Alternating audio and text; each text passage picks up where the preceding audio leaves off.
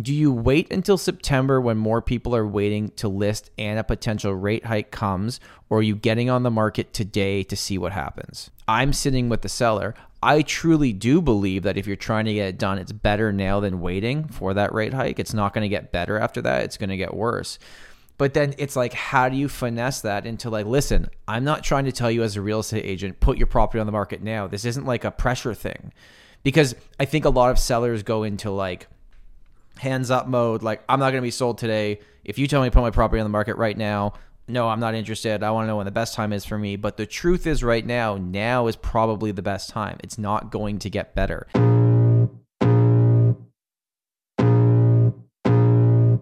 Welcome to the Tom Storey Show with Steve Karrasch and Tom Storey, where we discuss everything real estate or whatever else is on our minds.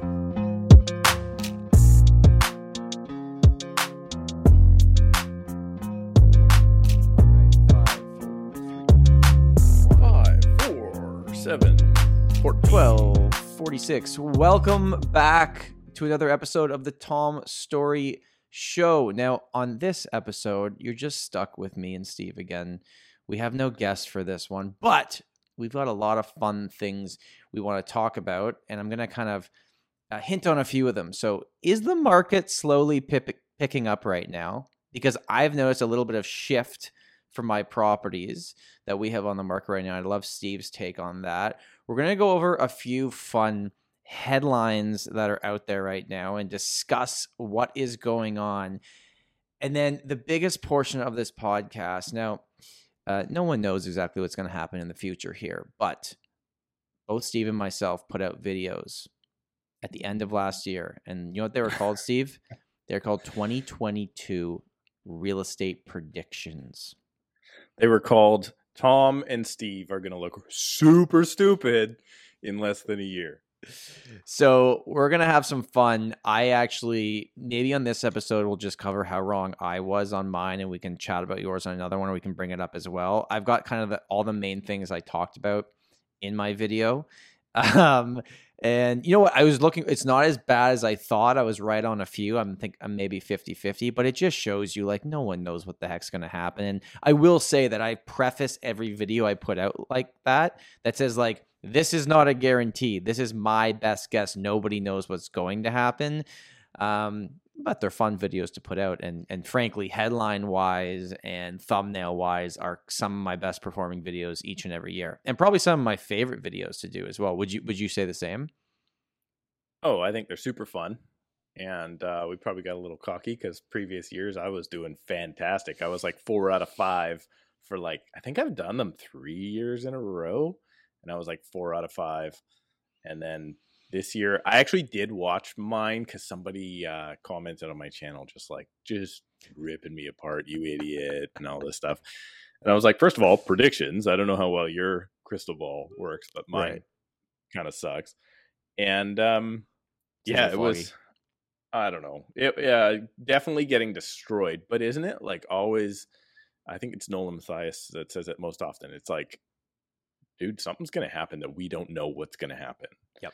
And that has been what has happened, right? Nobody, everybody thought like uh, China's probably doing just fine. So they seem to have avoided COVID. And then it turns out, oh crap, lockdowns. And then, you know, uh, unrest in, in the Ukraine, if we're going to call it that.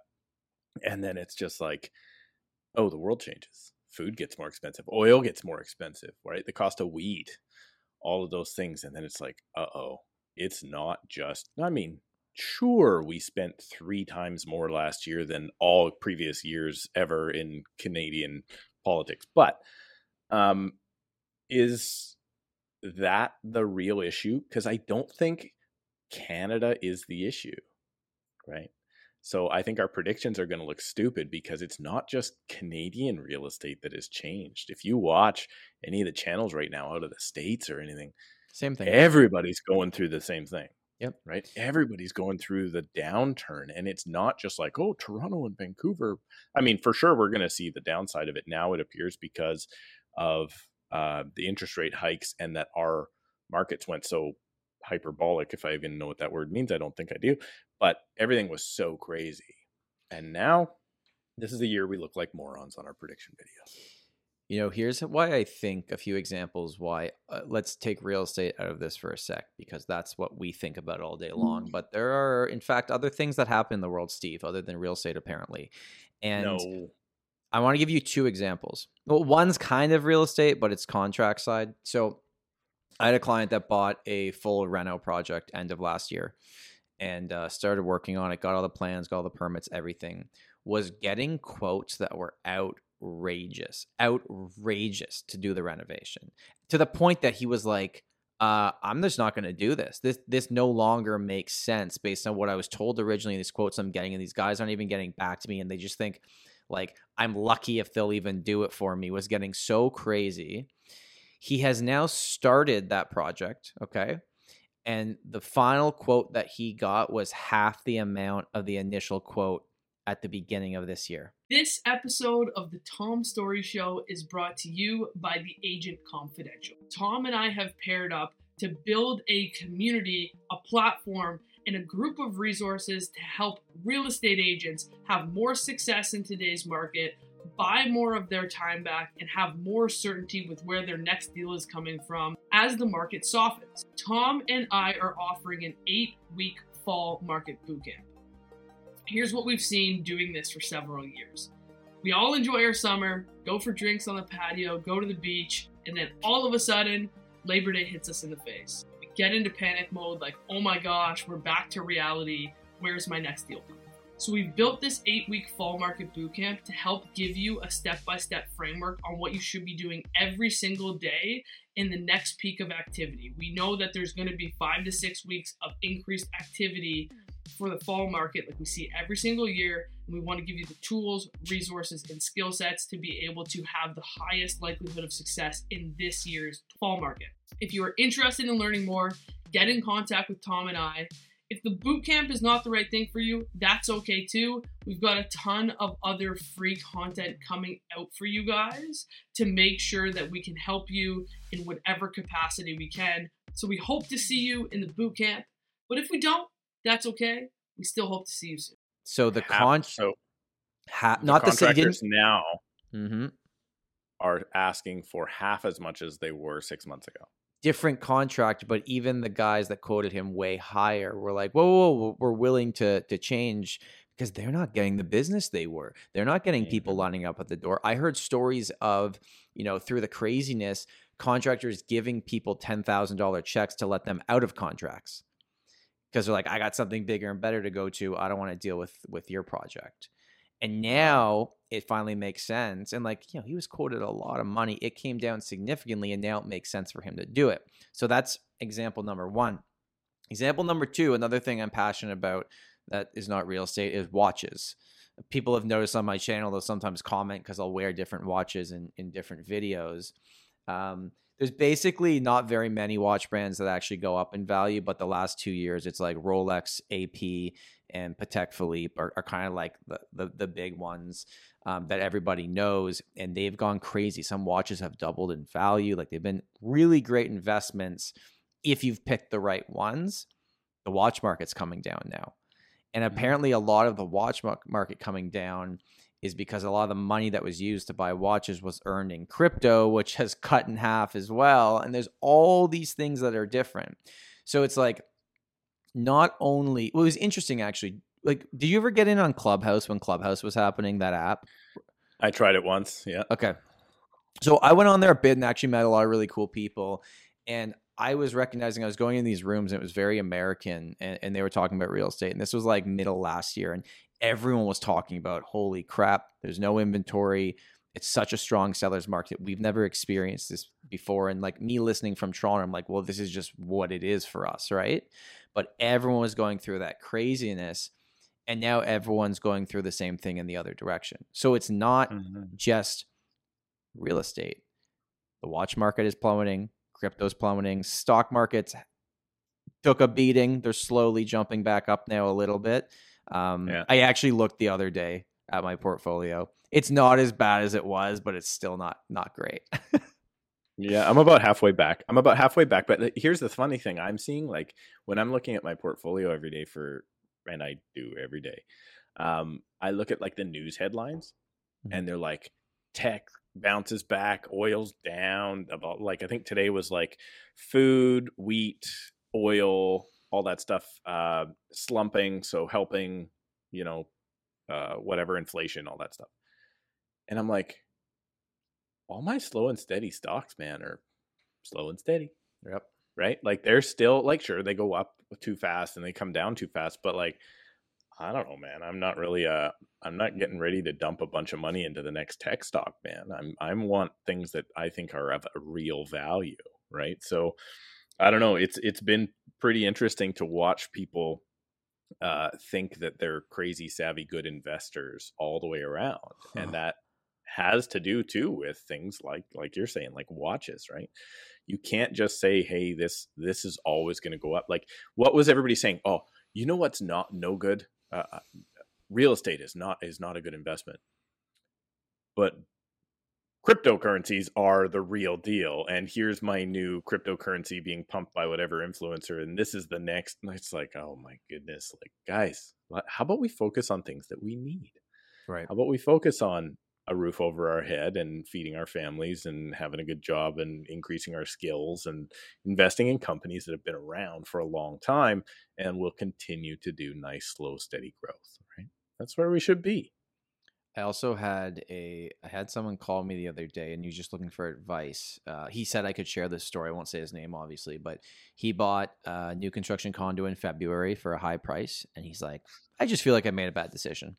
I'm like, "Well, I wish you called me in February. I probably would have told you if you're going to buy something, buy resale, and, and here's the mindset and how long you got to hold it for, and here's the rents and everything." And he, it's not going to close to like 2025, 2026. I think he'll be totally fine and he can afford it. So that's the main thing. But then mm-hmm. he also told me so he's in the plumbing industry and they do the plumbing for the high rise buildings in the greater Toronto area. So when the developers are building them up, they, they send in their service. His boss came to all of them and said, Listen, guys, we're bidding on 50% less projects than we used to when things were booming. So there's going to be less work.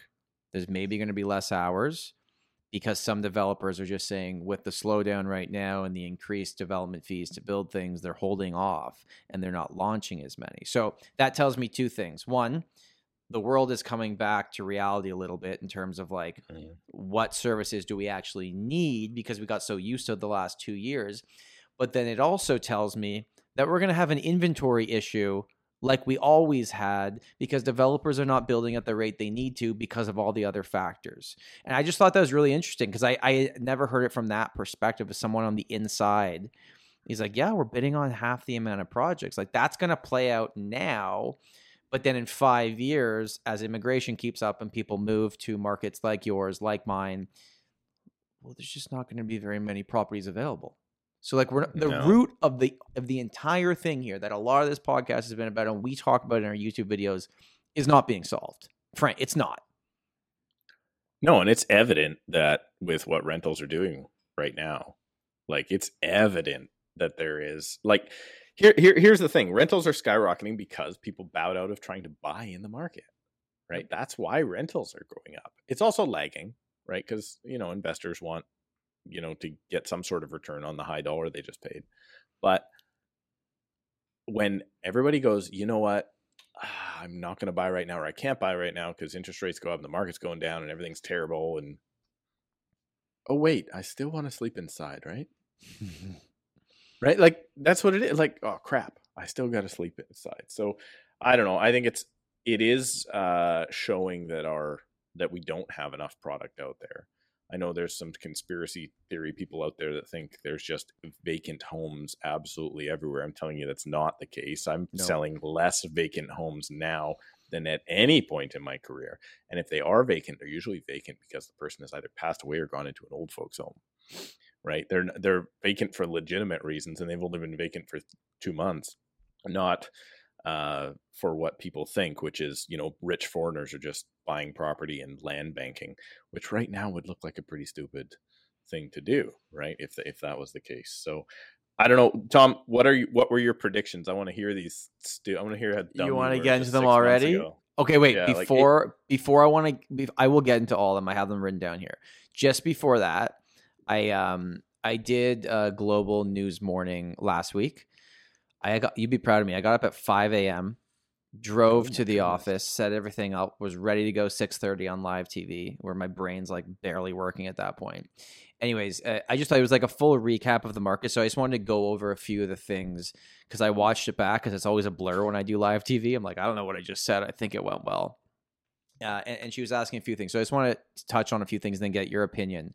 So, right now, and this is obviously general advice because where you're, it depends on where you're listening from if you're a seller, okay, and you want to sell, do you wait until September when more people are waiting to list and a potential rate hike comes, or are you getting on the market today to see what happens? What would you what would your answer be to that? And then I'll tell you what my answer was. Um, that is the catch 22 right now because what we're experiencing is not a lot of activity, obviously. Um, so you would naturally say at that point, well, I'm going to wait for the fall market, which is usually the second busiest market of the year. And um, we're going to hopefully what the reason people do that is they they think there's more of an activity or more activity on the market and we're going to sell for more. And it's not going to get better with the next rate hike and the next rate hike's coming right so the longer you wait right now for sure you're going to sell for less right for the foreseeable future Yeah. so you know what the how do you problem pick is? that how do you pick that decision you don't there's no right decision i'll tell you what the right decision is in three months i think you need to get on the market now and you need to be sharp and unfortunately sharp pricing is a lot less than uh, what we're probably you me or the cma says right the, the market analysis says Yeah, because now lo- now it doesn't matter what had previously sold. It matters what's on the market right now. What's your competition, right? Uh, Yep. The comparables aren't as relevant in a downwards market as they aren't as relevant in an upwards market when things are changing on a day to day basis. Like it, it's it's happening very quickly right now. super quick And the problem is too, like so, and then you come from the the salesperson side of things. Okay, I'm sitting with the seller. I truly do believe that if you're trying to get it done, it's better now than waiting for that rate hike. It's not going to get better after that. It's going to get worse. But then it's like, how do you finesse that into like, listen, I'm not trying to tell you as a real estate agent, put your property on the market now. This isn't like a pressure thing. Because I think a lot of sellers go into like hands up mode, like, I'm not going to be sold today. If you tell me to put my property on the market right now, no, I'm not interested. I want to know when the best time is for me. But the truth is, right now, now is probably the best time. It's not going to get better this calendar year. Is it not? uh, For most, i would say for most people.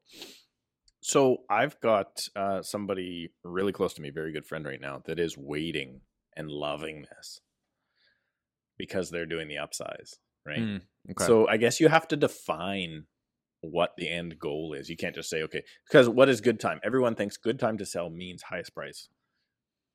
so highest price is yesterday and then today and then tomorrow, and that's how it's going right now. So at this point, yeah, if you want highest price for sure. Um, it, we're too simplified, right? Like all the people trash talking us in our YouTube channels are too simplified, thinking finances is the only factor uh, or highest dollar, sorry, is the only factor when financing and finances uh, are a lot more involved. So, yeah, there's those people are gonna lap it up here over the next little bit because uh, maybe those upsizers are gonna save 150 200000 dollars or more even though they're selling for less later. So i don't know. There's no right answer. It's it's what's your particular situation. I want to run you through a scenario that's live right now that's happening in my business. So we just helped our client sell their condo. And let's say I'm not going to give you real numbers, but hypothetically at the peak of the market it was worth 800,000 and and probably today's market value is like 720,000, but we were still able to get a really good price somewhere in the middle there. So we didn't sell for today's price, but obviously we didn't sell for the peak price, but all things considered very happy with the result. Like low inventory in the building. It was a 10 out of 10. It showed amazingly well. It sold. So now we have a closing date. It's firm. Now the next steps are okay, they're they're going to be upsizing, but they don't want to upsize to something that's a lateral move because that makes no sense. They want to be there for the next little while. And here's the next steps. It's like, okay, we're going through the pre-approval process right now based on the sale price of their property to what they can go to next they could go stay with family short term in the middle. We don't have to mm-hmm. line up these closing dates. But do they go buy now or do they just wait? Mm-hmm. Because they can go somewhere in the middle. Is waiting not going to actually benefit them more? And then on top of that, they have a mortgage that can be ported. Uh, and actually, the mortgage Mhm. brokers came back to us and said today he got the news that they can do 120 days between port, not just 90 Wow. which is great. So now there's all these variables. And it's like they're looking at me, and I had a conversation with them yesterday. Like, what's the course of action here? Do you just want to buy the place you're going to be in for the next 10 years? And who cares about the next three months? Are we going to try to time this a little bit? But then we got to port a mortgage. Like, there's all these things going on. It's not a simple answer. roll the dice, right? Right. That's what you're doing. You're rolling the dice. So, um, I mean, here's here's the way I look at it because I'm going to refer back to the investing, right? Like I usually take uh, a certain amount after doing the books at the end of every month, and I invest it into the market. And la- that was last week for me. So I was sitting there looking at the books, and I'm like, okay, you know, the market's just steady downward trend, steady downward trend. I'm like, ah, should I not buy this week? Should I not? Should I really just because it's going to be worth less? All these stocks are going to be worth less probably in a month from now because inflation, blah blah blah. Then I so I no, I was like, you know what? You have a plan. Buy, keep buying. Know what you're buying this month. I think this month uh, I did a bunch of telecom was my on my schedule for buying. And then the US inflation report comes out and it's less than ins- expected. And thank goodness I bought last week. Right. right? Now that's obviously a much uh, more liquid situation because you can buy and sell out of stocks. But to try and time it to go you know what? I'm going to wait till December. When does the when does it kick back up? I don't know. And the question is uh, here's what I think might happen I think Daniel Foch kind of uh, alluded to this is like there's a good chance that they turn early next year rates back down. Then the market goes crazy again. Then they go, oh crap, we shouldn't have done that too early. And then they turn them back up again. And so do you want to buy in the middle of that frenzy? Like, I don't know. I, I just think there's probably a very good opportunity for your people right now, if they're sold firm right now, to take it easy. Yeah. Because they can port. So they've probably got what a 30 day, 60 day close. Um, 60 days from, from 60 days. two weeks ago. So yeah, we got lots of time. And then plus the And port then- after that. Yeah. And then if they can port for 120 after that, man, I'd be pretty tempted to see what comes on the market. However, in our market right now, uh, like September, October, but in our market right now, um, inventory's dropping. Inventory is dropping by as much as I want to say over 5%. And usually the inventory drop, um, or sorry, usually the market going down is going to be tied to the amount of new listings coming to the market. And that's not happening right now. So, uh, to make that prediction is probably as stupid as you and me looked just a couple months ago. One of the things they also asked me when I did the news, they said, Are we now in a buyer's market? And I said, It sure as heck feels like it, but we're not because the, the change happened so rapidly. Um, a lot of people think we are going to head towards a buyer's market. And I just don't know. And again, it depends on the market that you're in and, and all that kind of stuff. I'm not seeing that many new listings. New listings are up from where they were, but it's rollover listings. And at what point does the standing inventory go, you know what, I can't get my price, I'm off the market, or I'm just going to lease it out? And then we're going to have an inventory issue again. Because it's not new listings that are building inventory, it's the lack of absorption of the sales that's building the inventory. And I don't know if we're going to get to, uh, now, obviously, certain segments of the market are already in buyer's markets, but I'm talking generally here do you think we actually get to six plus months of inventory across the board for for the entire like your entire market My market's probably there right now. interesting because we're not even close Yeah, my market's probably there, but I think that's because we are the suburban area and we're going to have a higher level of detached homes than you would Sure. being in the core. Our condos are doing quite well still. Um, I think our detached market, our detached market is probably like 10 to 14 month supply in a lot of spots right now. So I think that's making the other markets look a lot worse, right? But that 10 to 14 months, is that a one month last month roundup with less numbers to work with? Like it's almost, it's probably not truly like if you did a three month rollover of it. You get what I'm saying? Yeah, but there's a tricky thing that happens there because I am seeing the fact that July 13th, man, our market shut. Yeah. Closed for business. Right. So that was such I wish they could do the numbers from that point to now because I just I don't know. It's it's a different thing now. It's a totally different market and um now I do I think we're over uh compensating? I think we are. Hmm.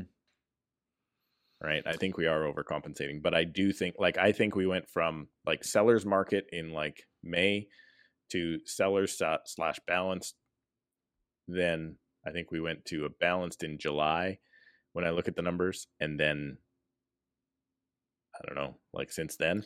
So you guys are in a buyer's market right now across the board for Surrey and surrounding areas. Detached, yes. In the and detached starting, market. Yeah, yeah. In con, like uh, like I'm saying, so condos are still holding really well. Like prices are actually still holding up. We're still seeing one bedroom condos selling um, at basically the exact same price they were at the peak of the market. Hmm. Wow. Right. Yeah. So wow. that's not that's not that's because everybody's pushed down into that affordable level, right? Yeah. So are the investors bowing out? Yeah, but the one bedroom condos are are still doing well. Two bedroom condos are doing well. Townhouses, larger townhouses are starting to hurt.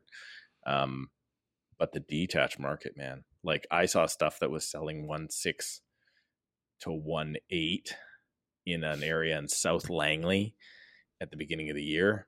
And I just saw now this place was a dump, but I just saw one sell for nine ninety nine. now it was a dump, so the other ones were much better. But yeah. but the highest sale in that pocket in the last thirty days was one one seven.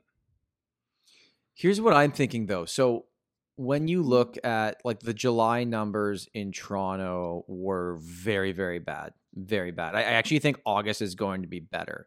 Um, but with the July numbers, with all the real estate boards, they're comparing to either the peak because it's the biggest, like, oh my gosh, look what happened, or they're comparing year over year, which is also equally like not really fair because things were totally different a year ago and it all depends.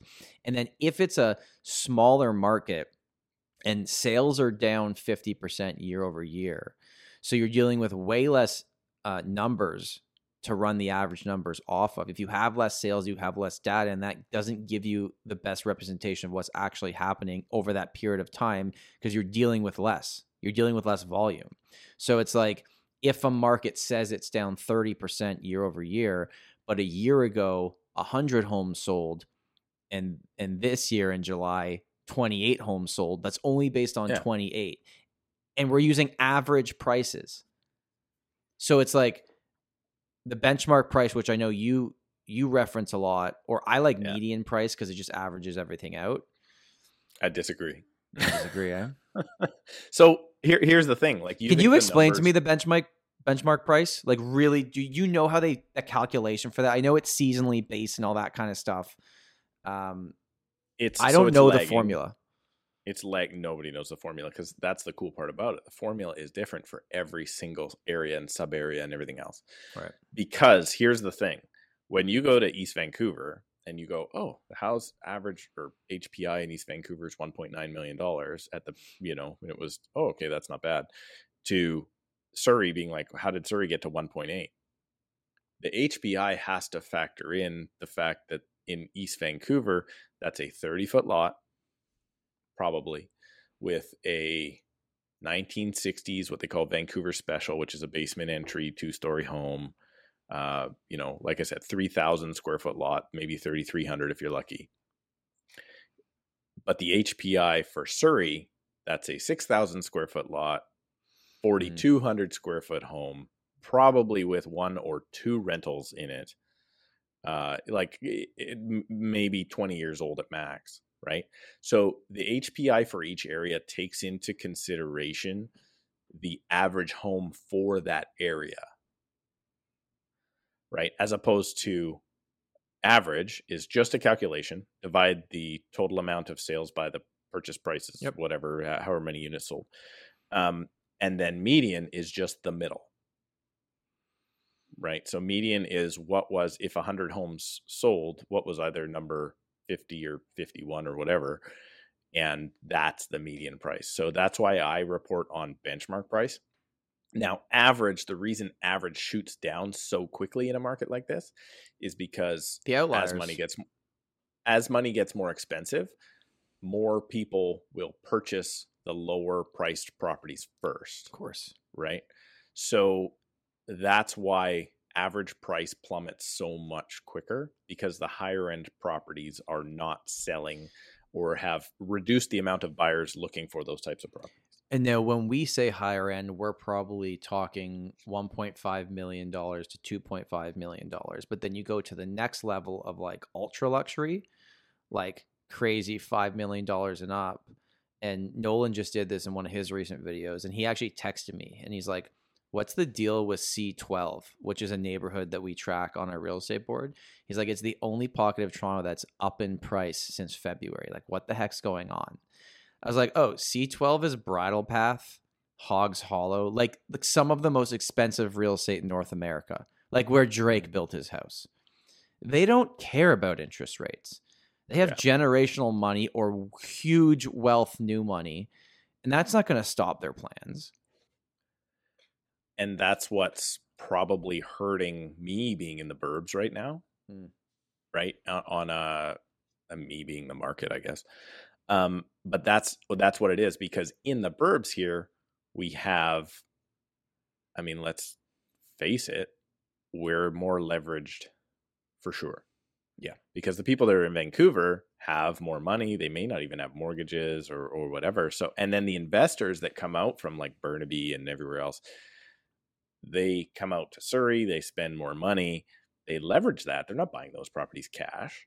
So it, and then we got blue collar people, more blue collar people living in these areas who have mortgages themselves. So we're much more, uh, I guess the market's more volatile towards interest rates i- the further you get out into the suburbs because those are the properties that are being leveraged. So interest rates go down, those properties skyrocket because Mm. more people can because they're cheap properties and more people can afford them. Yep. And then interest rates interest rates go up and then they come down just as fast. So, other than obvious, the obviously upsizers that could look at a a a market going down as an opportunity to jump up if they believe in the long term growth of that market over a period of time that they own the property, then it makes sense because then you benefit once you're in the bigger property. Um, if I'm looking at this and being positive and saying, where are the opportunities? Okay. Well, if you've been sitting with your money in your bank account or hiding under your mattress, if you are a cash buyer, like, are you not licking your chops right now? Like, I know not a lot of people are in that specific position, but mm. you got to be looking like in Toronto, a detached house was $2.1 million in February. It was just over 1.5 million in July. Now, again, average price, less properties selling, all that stuff, yada, yada. 500 25% discount, $500,000 different isn't getting you excited. There's got to be people that are in that positions or even worse, the corporations. The corporations coming in buying our single family homes because they're cash heavy. Like is that is that an opportunity? Go put on your tinfoil hat story. That's some US fear based BlackRock, Donald Trump, whoever was on the other side of that argument junk. I just don't. If you think REITs are coming in here and have any interest in buying our residential detached homes, I just I don't see it. Maybe I'm a moron, but I invest in REITs and corporations that buy real estate. And let me tell you, man, they they don't want to be involved in. Oh, by the way, we haven't announced our uh, rental increase yet for this year, right? Like it's a bad business to be in. It's it, when you can't increase uh, rents because of rent. I mean, in here in BC, we were one and a half percent this year. Previous year, locked down completely. Um, they removed uh, it used to be 2% plus inflation. Then they went, oh, just inflation. And now, oh, by the way, that inflation's 8%. By the way, we probably won't do that. So, a bad business to be in. You know where they want to be? Commercial real estate. Okay, so let me take my side of it. If you buy a condominium property in Toronto that was registered after November 15th, 2018, there is no rent control. I'm moving to Toronto. No wonder you guys want to buy so many condos there. Well, our no, rent control doesn't matter. Our rent control is everything. Well, our number used to be 1991. Then they put in rent control in 2017. Then it got changed in 2018. Anyways, but why I bring this up is because be- if you're listening to this and you are a landlord or a renter, what you need to understand a lot of renters do not know if they're living in buildings that are under rent control or not in Toronto. Because there's a lot of new condos registered after that date that they're going to be in for a really gross, like, look what they're asking for rent now. And they're within their right to do it. So we'll see. Like, but it, it's it's not going to be great. And we're telling you know, we have a rental division on our team. I know you guys don't do leases out there, but uh, we're telling our tenants like, hey, you know, if all things are even, try to rent in a building built before that date. And then we're telling Yeah. our investor clients, hey, try to buy in a building built after that date. Like you got to play both sides of the fence here, right? Because you're dealing with both sets of people. Um, but a lot of people But- do not know these very basic things that could totally impact their lifestyle if you're a renter or if you're an investor. Let me be. Uh, so we don't have that. The left coast out here is all, you know, uh, protect, protect, protect the tenants, right? So here's where we're at. I bought an investment property a year and a half ago now. Uh, I put it up almost as a joke for a laugh at about $250 more than I thought I would get for it. Six applications, rented it out, no problem. And I was like, holy crap, I can't believe it. This place is cash flowing, or sorry, it's breaking even at 100% financing. Like, hmm. deal, I'm down. And then it's like, okay, rent freeze. I'm like, okay, well, I'm getting too much anyway, so it's already fine. But this year, I'm sitting here right now. I'm waiting for BC to announce their number that is going to come out, so I can go. Okay, how much can I rent this? Do I do, or how much do I increase the rent? Do I do the one and a half percent this year in December, Or do wait for wait next till year. Jan- I think you wait till next year. You wait till next year as an as an investor. Ours is ours was 1.2 this year. Next year it's 2.5. Just to give you a heads up. NDP NDP government. Okay. Um, we so I'm waiting. Uh, it's a gamble for sure because I could see them going. You know what? Uh, it's too cost of living is too much. Uh, by the way, renters no rent increase next year. I could see them doing that. Um, but let's say I'm hoping for two and a half percent. But right now, what is that increase? Twenty one hundred dollars, thirty one dollars a month, or something like that. Steve, and here's here. Yeah, here I'm going to push you here because this will be fun. You have a fixed rate mortgage on that property at a very very low mortgage rate. Okay, Yes. everything's more expensive for your tenant. Even if you could increase the rent, why are you increasing the rent? Is that going to change your life? Are you not a greedy landlord? Are you the problem? I am I am the problem here. I'm going to tell you exactly why I'm going to increase Okay. that rent. Because I, I Uh, have a yeah. renter I haven't increased rent on in four years, even though I could have, because they're just a good renter and it's not going to change my life. Yeah, because you're a nice guy and you don't think with your your pocketbook and responsibly, right? You're an irresponsible landlord, Tom. Um, so here's why. So I look at that and I'm like, okay, so I'm going to get it from like let's call it twenty one hundred bucks to twenty one thirty one or whatever the number is. I can't. I I'm bad at math. Um, now I'm looking at that, going, okay, I know that's going to make it harder on the person. Yes, my expenses have gone up. My property tax has gone up, and my strata fee has gone up by more than that. Right. Okay. And I expect with inflation that my strata fee will continue to rise faster than it did before. So I'm going, okay, can I recover the 30 bucks, whatever? Cool. Yeah. Not a big deal, not a life changing number for me. But if I don't do it, it devalues my property because I can't be selling that property in 20 years from now when I have $2,100 a month and the rent should be much higher. But here's the best part you are taking on, or sorry, the best part. Here's here's the part that I talk too much and and people are going to get the point. Um, I was doing research in the neighborhood and in my same complex, my same layout, with the same amount of parking as me, not as nice a view because I'm park facing, they're parking lot facing. the current one for for rent in there is twenty five hundred dollars a month if you Mm. wanted to move in today. So I'm going to take the gamble on the fact that if my tenant doesn't like the extra thirty dollars a month, that they're really not going to like the extra four hundred and fifty dollars a month or whatever the freaking stupid three hundred and sixty dollars a month, whatever it is, right? and So- moving expenses and the, the the deposit and all the other stuff that goes with it. Yeah. Correct. But we also are in a contractual agreement which has to work for both parties. We have to get out of this mindset that landlords are big bad people. Like it has to work for both parties, or we're not going to have people coming back uh, into the investment property, which means we we have less uh, rentals out there, which sure brings house prices down, but doesn't help people that need to rent. And this particular lady who does not yet have her, uh, my tenant does not, I believe, have her PR. She might have her PR. I can't remember. No, she didn't have her PR yet when I rented to her.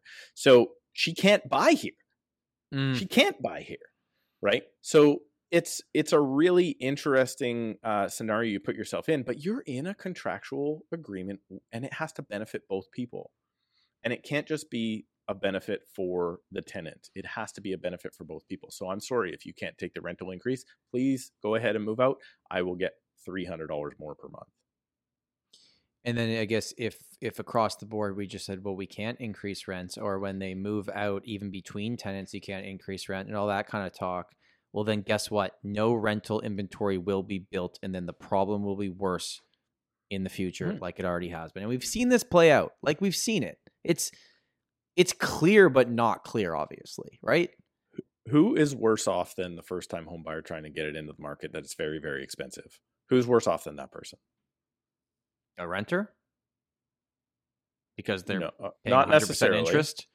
but the person who has no chance of ever getting out of the rent they are more vulnerable That's what I meant. The rental, the renter that's Yeah. stuck. Yeah. the person the renter that is stuck that can't do it that who knows for what reason they're in what circumstances they don't have skills to get a higher paying job or whatever their situation is that person is only going to suffer by not having more rentals come to the market and that's the problem and they've made it so uh that's the problem like i summed it up in one but they've made it so uh tough for rentals. This is why we have the condo issue that we have. They all these places a lot of them were being purpose built rentals and then the developers like wait a minute uh rent control all this stuff i'm just going to sell these things off as apartments and let it be somebody else's problem. I'm going to take my profit. So then we end up with just you know single owned condos with crappy landlords all over the place right? Not proper companies that know the residential tenancy act and and know how to treat their tenants and take care of the buildings and take care of the units. We don't have that stuff anymore right? So we've just now gone to now luckily i think i'm a pretty good landlord but uh, who doesn't right? And you end up in a spot where you have a bunch of crappy landlords who try and circumvent and not tell their people that hey you're under rent control and i see it all the time. Oh yeah i negotiated another $300 a month out of the tenant. I'm like illegally you did right? So i don't know. I think we're in a worse spot because we don't have uh big companies owning large rental buildings. Yep. All right, let's shift this here into predictions tom predictions all the things Tom was wrong about. Okay. Now, I put this video out in December 2021. So keep that in mind as you're judging me for how wrong I was. Okay. so let's go over each prediction. Now, the first one is I said that in the city of Toronto, prices will raise 9% year over year.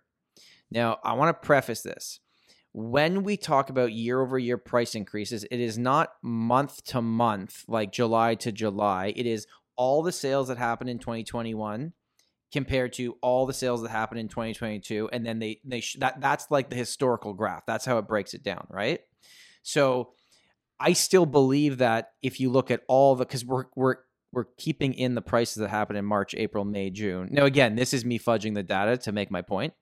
Um but but that's what our real estate board does when they mm-hmm. put them out. So I'm just following their their line.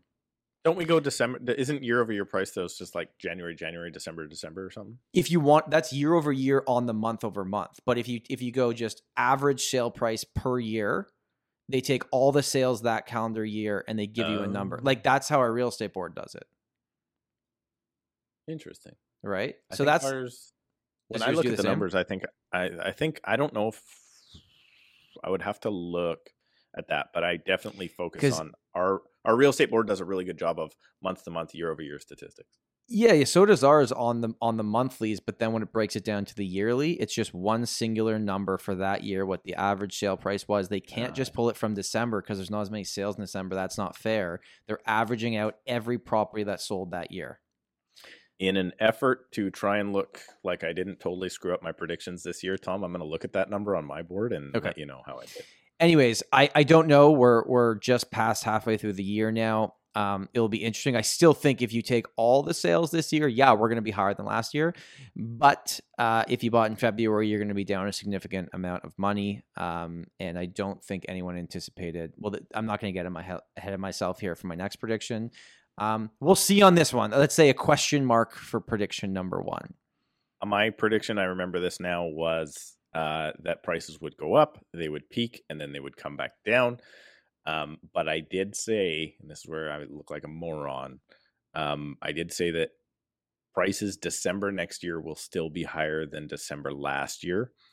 And we are only at that point right now. So we just hit the break even. Like we've currently lost in detached homes anyway. We've currently lost 2022 price increases. All the gains from earlier this year. Yep. Yeah, so prices will not be higher than December last year. Uh, we are not doing as bad as some of the suburbs of Toronto that have lost like half of 2021 as well. Hmm So, so that's prediction number one. I said the average prices will go up nine percent. Uh, we will see. We'll see when when the full year is wrapped up. Prediction number two, which I actually feel pretty good about. I said that 2022 was going to be the year of the condo. Now, I'm sticking to this one because yes, have condo prices fallen? Absolutely. But they have fallen less than every other asset class. And on the investment side, they're great investments right now because the rental demand is crazy. And when you look at condos, okay, so why do people buy condos in Toronto? It's not because we love condos. We don't love condos. We're not just obsessed with condos. We buy them because they are the most affordable asset to own real estate in a well located area in our city. If you could go Mhm. buy a house, you'd go buy a house. But houses are too expensive, so you buy a condo. This episode of the Tom Storey Show is brought to you by the YouTube for Real Estate video course. Are you interested in creating an engaging, value driven YouTube channel to help educate your client base on real estate in your market, as well as introduce a new revenue stream to your business? Perhaps you've already created a YouTube channel but are struggling to gain viewership and the subscribers you are looking for. The YouTube for Real Estate course will provide you with proven tips and strategies on how to create and cultivate an engaging YouTube channel, as well as how to optimize your channel, resulting in higher viewership, subscribers, and yes, deals. But that's not it. I implemented YouTube in my business in early 2021, and it has easily been the best marketing source for meeting new clients that I have ever had in my business, period. Better than expensive geo farming, internet marketing, and open houses combined. And now it even rivals my repeat and referral business. If you would like to learn all the tips and tricks for meeting new clients using YouTube, simply go to Video Course Login or click the link in the description below and sign up for the YouTube for Real Estate course today and learn a year's worth of my painstaking research of learning how to use YouTube for real estate in just a few hours by taking the YouTube for Real Estate course. So go to videocourselogin.com right now and use the promo code TOMSHOW at checkout. Again, that's videocourselogin.com or simply use the link below. So even though it's not going to be like this amazing year for condos overall, it's like maybe just condos are going to have the least worst year. is probably the way I should say it, right? Yeah, they are. Um, I mean, when I got into the business, you only got into a condo if you couldn't do better. But I mean, you were talking two hundred and twenty thousand dollar condo purchase price. Uh, you could get a rancher, a little one story place for like three eighty at that time. So the jump was like two hundred, uh, three hundred for a townhouse, four hundred for a detached, for a low end detached home. Um, so that's why condos did so bad because the jump wasn't that bad at that Mhm. time. The gap's but big now, now. that now that the gap is so big and uh, everything is pushed, uh, people are just being pushed into whatever they can get into. Right. Yeah. So that's why I think I agree with you. The con- condos are the future of uh, any densification, if that's a word, Yep. of any metropolitan area. Um, they are for sure the future, and I think we, uh, maybe not so much you because you're younger than me, but I think I have lived through the transformation between or coming from detached homes to be okay with attached homes. Gotcha. And now condos are the next step after that, right? Um, well, when you say attached, you mean duplex in your market or semi-detached in my market?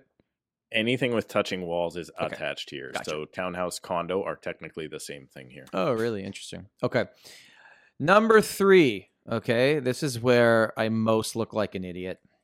I said there would be three interest rate hikes in 2022. Now, Well, there's only been there's only been four so far. I know there's only that been right? four. To be, I think in my video too, I didn't, I didn't go out on a whim and say what they would be or what the key interest rate would get to. You, you did. I think I did. Okay. Well, we'll have to look back at yours and and and see that. Anyways, I was wrong. There's going to probably be 5 minimum and the amount that the rates have gone up I think is surprising everybody, but I also believe on January 1st when everyone at the Bank of Canada woke up, they didn't think we would be here now.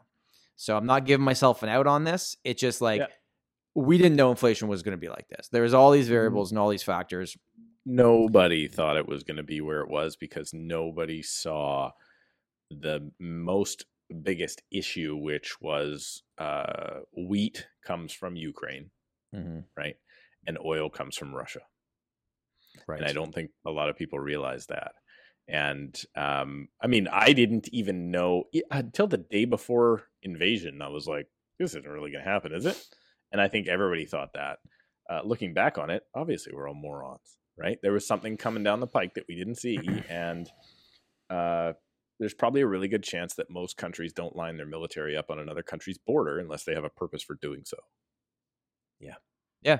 I mean, like that, that. uh, There's all these variables that are coming into play here, and uh, yeah, interest rates are on the rise, and they're definitely impacting the market. Currently, not making things more affordable on a monthly basis, but I will say that long term buying for a less price is always better, even if your rates are higher at the moment, because because they might not be as high in the future. If you bought at a high price with low rates that fluctuated, or at the end of your term are going to double, I think that puts you in a worse position.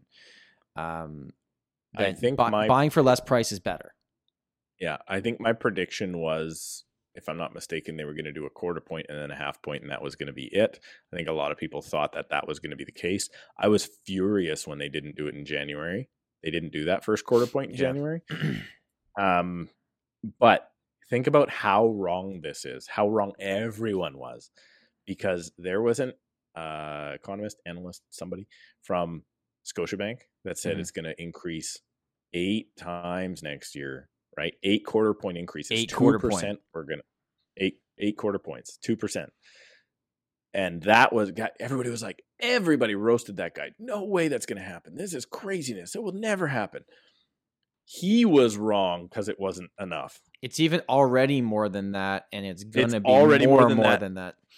and there's more coming. Yeah. So even the craziest outlier bubble burster guy wasn't right enough. He was wrong about being right. He was- Um, yeah. All right, that was that was the first three. Let's. I got five more left here, um, and I'll tell you just heading into this. I think I was of the five coming up. I think I was right on three. There's one that I was totally wrong on, and then there's one that's like a, a question mark or like a, "Eh, we'll see what happens. Um, my fourth prediction was there are going to be less sales in 2022 than there were in 2021. I'm feeling pretty damn good about that prediction because we knew last year was not normal. We knew in our real estate board selling 120,000 properties where our average the last few years has been 90 to 95,000 is not normal. So, you know, July numbers are a good indicator. Sales were down 50%. We'll see where we're going to end the year. Um, but I think our sales overall in the GTA are going to be down 30 to 35% from the previous year at the lowest, if not more, by the end of this year. And interest rates obviously are going to play a huge factor into that. I when I said sales were going to be down, I don't think I anticipated that they were going to be down as much as they maybe are. Um, but we also started the year really hot, so we had like four or five months of a huge transaction volume. But now it's completely fallen off. How you feeling about sales in your market? Uh, man, I don't know when they're going to start happening again because they feel like not, not. Honestly, it just feels like there's just no price that's low enough right now that anybody wants to jump in. So that's that's the feeling. It's obviously not the reality, but when I look at the numbers, so when I log in every single day, uh, our numbers of how many sales happened for how many work days were in the month are, are the first thing that pops up. So if Mm. there's four work days in the month, the sales pop up and we can compare it to last year and last month. It's not that far off of last month currently. Hmm. It's it's well, less. you're talking about July, right? yeah. I would So hope August is actually better than July. Oh, I think it's going to be worse. But by the time it comes out, but um, when I look at last year, obviously we're at like 35% of the sales we were at the same time last year because everything was going gangbusters last summer. Um, but what there's another thing that's on there. So I think it was, I want to say the Fraser Valley had 175 sales, let's say, in four days of the first working month in August. This is the last time I really paid attention to that number. And then I look down right below that, it shows our membership. Hmm. There are currently 4,800 plus agents in the Fraser Valley. And not doesn't sound like a big number. Um, it is when there's only 175 sales, because that only puts you at what 350 opportunities, right? But 30% of our sales are done by Vancouver board, which I think has 16 or 17,000 agents. So take them out. Mm. So it's like, you know, let's say there's 200 actual sales that have happened by Fraser Valley agents, uh, or sorry, ends by by Fraser Valley agents, and uh, there's 4,800 agents. So if you did a sale in July as a real estate agent in the Fraser Valley, you're in the top 10% of the market because you did one sale. Right? I'd have to look at the numbers. I don't think we've got. I honestly don't think, as of recording this, that we have a, uh, a firm one yet because we've had so many accepted offers, and buyers are just buyers are just backing out, backing out, backing out. So it's okay, Tom. You don't have to mute. I can hear Rasta going off in the background. yeah, he just didn't like the sales numbers, so he's barking at them. He's a bubble burster commenting on my videos. exactly. All right, next so. next up in my predictions was rental prices. Another one I'm feeling actually pretty good about. You know what? This isn't actually going as bad as I was anticipating. Um, I said that rental prices would go up this year because they were so bad and stagnant in Toronto during the time of the pandemic and everything happening. And they were like really, really slow for a long time. The rental market was not good. It totally fell off a cliff. And it had started previously to the pandemic when we put in the Airbnb regulations in Toronto because all our market got flooded with long one year rentals that were short term because now it had to be our principal residence. Um, I said that rental prices were going to go up. Uh, again, I was right, but I was wrong about it because I didn't think they would go up this much. We're up 20% year over year for rental prices. The average one yeah. bedroom is over $2,200. The average two bedroom is like just over $2,900 per month. So rental market is back in full force. And at the moment, I don't see signs of slowing down for this calendar year, but we'll see how it plays out. Year, and I know this is pretty much a theme everywhere, right? Rentals are are, are kind of roaring along Yeah. for you guys. We're like 20% increase. I'm just wondering at what point uh, rents get high enough that it looks enticing to investors because right now investors are out of the market right they're just they're just sitting They're on the getting close to my market, by the way. I've had people reach out about certain properties if they could rent for a certain price, and they and they do. really Yep. yeah We made an offer on one last week. Actually, we actually lost in multiples, weirdly enough, on a condo. Really? Yeah, on a condo that was a perfect investment property. We are buying it as an investment with a client, and uh, yeah, we got beat. nuts But you're seeing the same thing, right? Rental prices are just roaring along. skyrocketing Yeah, okay. absolutely i can't believe i can't believe where they're at i can't believe uh, what people can get for places All right, final three here. I said that there would not be a market crash in 2022. Now, you can decide if I was right or wrong here. I think we have to classify what a crash means. Does a crash mean over 30% price drop? And what's the period of time? Do we call the crash already this many months through the year? Do we wait till the end of the year? There's a lot of different aspects to that. In certain markets, I think you could say, "Oh, prices crashed," uh, and then like there was there was a really good art, or not actually, it was a terrible article, but Jordan broke it down really good at pre condo, and it was like a certain it was King City, expensive area outside Toronto.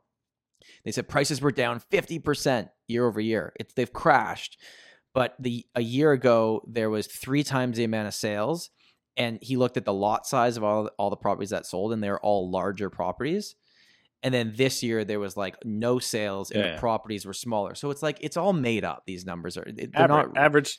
That's the problem with average. average price. it it just it's not helpful. So I still don't the city of Toronto has not crashed. It has corrected 100%. But crash and correct are different terms. What do you think a crash is? What's a crash?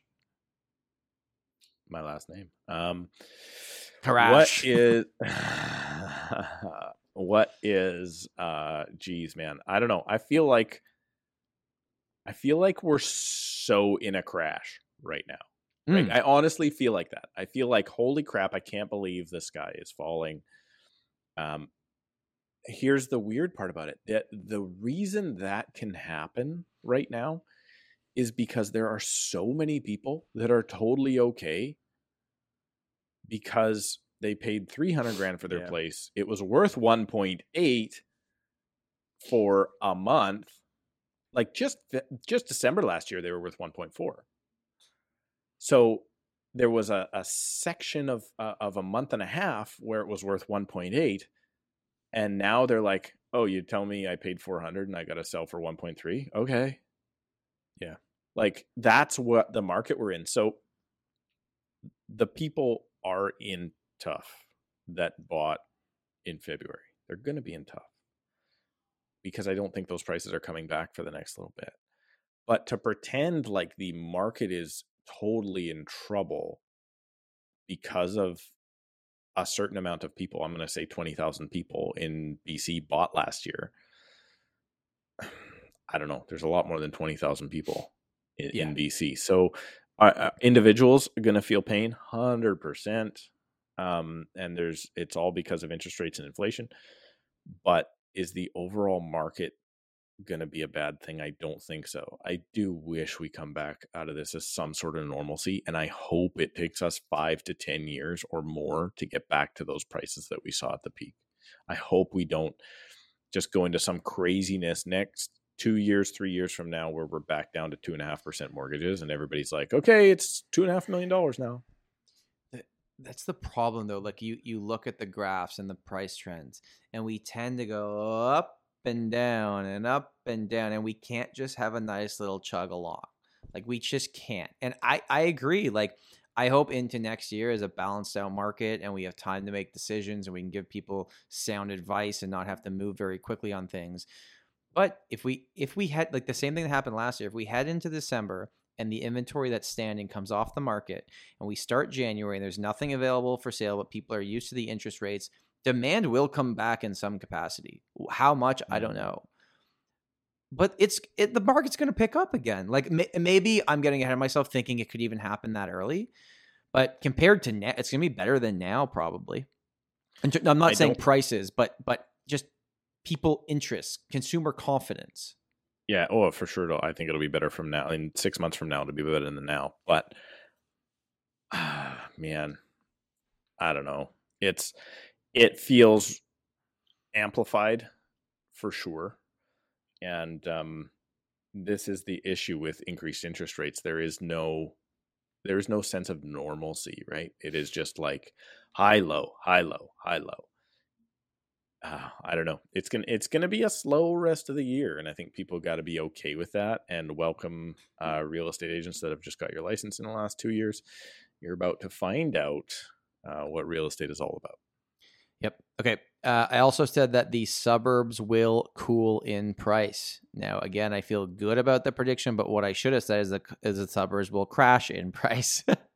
Uh, so they have come down. I mean, it was clear you saw these markets seeing 10 years of potential growth in two years, and that was not going to happen forever. And most of the money going into those markets was coming from Toronto or Vancouver or other areas that were looking at these markets and going, oh, this is cheap.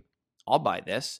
And Yep. we talked with Sydney about this when in, in when she was on the podcast. Like, you want the Toronto buyer, you want the Vancouver buyer, you want that idiot that's going to come in and pay more for your house because to you it's an amazing price, to them it's a deal, right? Yeah. Idiot's a strong word. I shouldn't have used that, but you get what I mean. Like that's the way they look at it. You, uh, I mean, idiot needs to just be uninformed Uh, okay, yeah, buyer for that market, right? Like I, I listened to a podcast and the guy uh travels, right? He does a lot of travel. And he when he goes to these like crazy rural places, he's like, I'll be, you know, I'll be going through the jungle and, you know, we'll end up at some little bar where, you know, the bar is just half of the guy's house and he just invites you in and you can buy a beer from him. And then you go into that uh bar and you're like, the guy's like, okay, I need uh uh, a beer is a buck, right? Like whatever it's translated into, or or he went to Sure. Thailand and it's in baht or whatever. And then he's like, okay, well, yeah, who cares? Like, here's a five. He's like, you just screwed that up for every other person coming into that area because that guy now just got five bucks when Hmm. I mean when it was really 25 cents you're like here's a buck and he's like don't do that you're screwing it up for everybody right cuz you for you it's nothing but for the people that live there all the time it's everything and you're just helping make travel more expensive right you're So screwing I- it up I for the locals as well, and and the next traveler. yeah and the next traveler so you should be like okay that's fair or whatever or do the negotiation thing that they do in that country or whatever that is so that Sure. has us you know that's again why i don't think everybody should have in the last six months moved to calgary So I've left my last prediction being the biggest one that I was the most wrong about. Okay. I said that the Toronto Maple Leafs would win a round in the playoffs like an idiot. And they got to game seven again. And at this point, it's like when they lose, it's I'm not even like like hurting. I'm just like, no, I know this feeling. This is normal for me. They, they Mhm. they've they've given you hope. Had such a great year, and then get put up against the team that makes the Stan that won the cup the last two years, and then makes the Stanley Cup this year. It's not fair, but I was wrong, and I thought if I filmed myself talking about it, it would somehow go into the universe. And apparently, I have I have no secret powers at all, and it was just the same result that I'm used to, and all of us are used to. So that was my final one, which I was the most wrong on on everything because I actually felt like this is the year. Nope, nope. Yeah man that's how that's how uh, vancouver does it right we do like the uh the first round game seven overtime winner uh then we usually clean up in the next two rounds and it's really easy But you And then we guys get to the Cup next final round? we get to the Stanley Cup final, and then it's just like the. It seems like the league is like, "Hey, yeah, yeah, we just forgot to tell you guys. You guys are never winning a cup, and we're just going to start changing the rules in the in the last game, and blah blah blah blah." So we've made it to Game Seven in my Oh, lifetime aware. now twice, and uh, after Game Seven was done, I was like, "Oh." Oh yeah, this just might as well be written. So I, I think you're going to be waiting for a long time for a, a cup and a playoff victory. a uh, cup, a there. cup. You're we're getting. a- I want to see what the second round feels like. A cup. I don't. I'm not getting that far ahead of myself. I said they win a round, not win the Stanley Cup. Here's a better prediction. When does the cup return to Canada? Figure to that Canada. out. To Okay, Canada. You've got what, nine teams? Pick one. Uh, we have seven teams, but you're obviously an avid Is that what we have? I don't know. hockey follower. Um, the cup returning to Canada, I think our two best bets right now uh, would be probably Edmonton and Toronto in terms of like the players they have. Calgary just had a full overhaul. We'll see. We'll see with them. I don't. Winnipeg's on the cusp. I don't know. Montreal's in a rebuild. There's another team I'm forgetting. Vancouver. Vancouver is the team I was forgetting. We're, Um, what, 30 years? 30 years without a cup in this in this country? it's you know the way it's probably gonna play out is the way I don't want it to play out is Montreal's gonna randomly become good again in three years and then they're gonna win the cup because of course they are and that's not fair. So probably that's what happens. What's what's going to happen is is Montreal or Ottawa, some Oh, random- Ottawa, I forgot. make- Ottawa. they're yeah. going to make it like seventh place, and then they're going to go on a run and win the cup, and then they're going to be like, "Oh, we got a cup again." Uh, It wouldn't surprise me. That's probably how it plays up. All right, let's let's wrap this episode up. That was fun. Um, we'll get into Steve's predictions more in depth in another one. Thank you everybody for listening. If you uh, if you enjoy listening to this podcast and you're and you're still with us here, really do oh, appreciate it. Forgot again. Well, we forgot again. Normally, I kick in in just about an hour. I, I went over the hour mark now to, to ask people. But yeah, if you like us, check us out on Apple Podcasts and subscribe. Well, obviously, you've already checked us out, but please subscribe and leave us a rating if you enjoyed this episode and future episodes. And if you watch on YouTube, if you could like the channel and subscribe to that channel. And if you want to be notified each time a new video becomes available, hit that little notification bell and click all so that you will actually get a notification every time we post so you will never miss out. Steven, A thousand, final a thousand subscribers. A thousand subscribers by the end of the year is the goal. I think we'll get there. I hope so. I think so. It's uh it's been overwhelming the support so far. We're really enjoying this and these these episodes just me and Steve kind of shooting the shit are a lot of fun as well. So I appreciate you guys hanging out with us. And uh Steven, final thoughts? You're going on a mini vacation. I'm going on a mini vacay, bro. Um, yeah, I had a story lined up about my mini vacay, but maybe I'll save it for when we get back. You say that vacation is when you're on your phone in another city, right? That's what Yeah. vacation means. Vacation for real estate agents when you're on your phone in another city. I love it. All right. Thank you for listening or watching another episode of the Tom Storey Show. Bye. Peace out.